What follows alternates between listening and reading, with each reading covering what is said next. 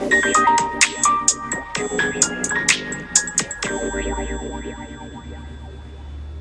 んにちは。現在、福岡を中心に日本全国、世界にも進出し、フィットネスかけるエンタメを通して健康的な社会を作ろうと活動しているパーソナルトレーナー兼フィットネスインストラクターのゆたです。今日も元気に体を勉強していきましょう。さて、今日は腰痛の場合、どうすればよいのか、何から来た痛みなのかを判別するという内容をお話しします。えー、昨日はですね腰痛はマイナスの感情が体の土台に集まった結果なんだよっていうすごくなんかあの、うん、考え方が難しいような、えー、お話をしています。でも、まあ、実際にこのお話はやっぱりあるんじゃないかなとうん合ってるんじゃないかなっていうことは思いますので、えー、何か一つの考えるきっかけとしてその聞いてもらえたら嬉しいなと思います。はい。では今日はですね、何から来た痛みなのかを判別するということで、えっと、やっぱり腰痛になるとですね、なんだっけっていうふうに結構考えたりするんですよね。でその時に発生源が外傷性か筋肉などの組織なのかを判別する、判断するということが結構大切になります。まあ、どういうことかっていうのをちょっとご説明していきますが、腰痛を発症した場合、まずは痛みの発生源というのが、あのー、やっぱり何なのかっていうのをしっかりと判断する。えー、思い返すってことができると思います、まあ、その実際にその症状を判断するのはドクターになってきますから、まあ、自分は自己判断になってしまいますが何をしたからこれがあったのかなっていうのは原因をちゃんと理解しておくことは重要です例えばぶつけたとか怪我をしたなどの組織的損傷っていうのはですねそういったものがあるかどうかっていうところとあるいは、えー、骨が折れたとか皮膚を裂傷したとかそういったのがあるかどうかですね。あとは打撲や捻挫をすることで中の組織が炎症していないかっていうことですね。そういったことがあると。じゃあその中で何かそのきっかけとなるものがあったかなっていうのを思い返します、まあ、基本的に筋肉は、えー、いろんなその原因がやっぱりあってえー、緊張が高まると痛みを引き起こしたりするわけですね。で筋肉の緊張が解けると痛みは改善することが多くあったりするのでまあ、そういうその筋肉にあ、まあ、視点が当たるその自分の今痛いっていうことに対して何が原因なのかなもしかしたら筋肉なのかなでそういったことをちゃんと理解しておく。そしてドクターに診察をしてもらってでその状況を、えー、マッチングさせてあじゃあこれを気をつければいいなっていうことを理解するっていうことですね。はい、えーまあ、これが一つとあとはですね神経から来ているのか心因的なものかを判断する。ということも必要です。筋肉とかの組織以外では神経そのものに傷がついていたり何らかの原因で神経の感覚異常が起こって痛みにつながったりもします。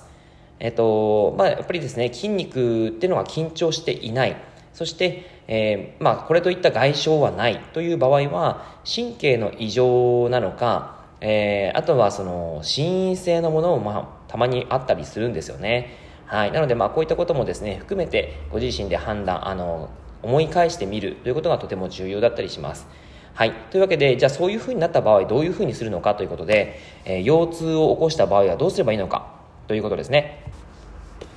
筋肉の緊張を緩めるということがですね、まず一つのポイントです。先ほどの一番最初の筋肉ですね、あとは外傷性に関しては、えー、まあその外傷をしている部分は一回回復させていかなければいけないんですが、えー、その回復がちゃんとうまくいって、えー、リカバリー段あの、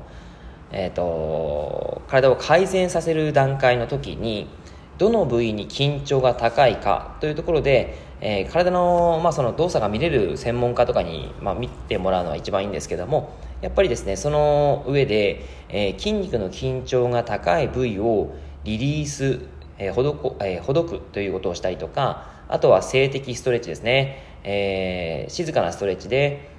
例えば30秒程度を一つの部位にかけてゆっくり呼吸をしながらストレッチをしていくとかあとは呼吸ですね、えー、呼吸って結構大切で呼吸をが荒い方にが腰痛を発症するということも結構あったりします、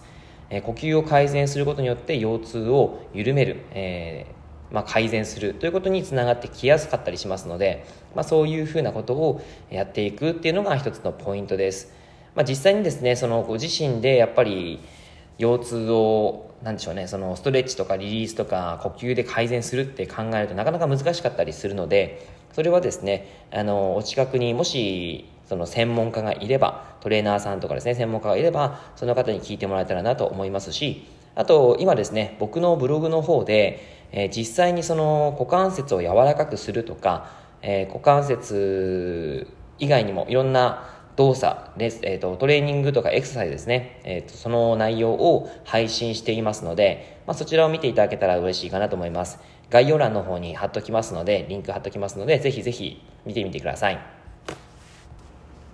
そしてもう一つの方ですね、えー、心理的なもの、あの神経とか心理的なものっていうふうにお話ししましたけども、えー、そこにですね心理的なものっていうのがやっぱりすごく良くないわけなんですが、まあ、ストレスですね。ストレスを的確に判断しようということで、えー、筋肉にも心理的なものにストレスが影響します、まあ、ただストレス自体が全て悪いわけではないんですね。ストレスにはいいストレスと悪いストレスがあります。本来ストレス自体は動物が生きていく上で欠かせないものなんですね。人間も含めて動物は生きるか死ぬかといった緊急事態に遭遇するととっさに逃げるか戦うかといった本能が出てきます。緊急事態には瞬発的なエネルギーが必要になってくるのでこういったストレス反応が起こることによって最大のパフォーマンスを発揮できたりします。ただ現代社会ではですねそもそも逃げる必要がないんですね。戦う必要もないです。えー、文明が発達したおかげで安心して暮らせるようになりましたが、その代わり常に長期的なストレスにさらされるようになっています。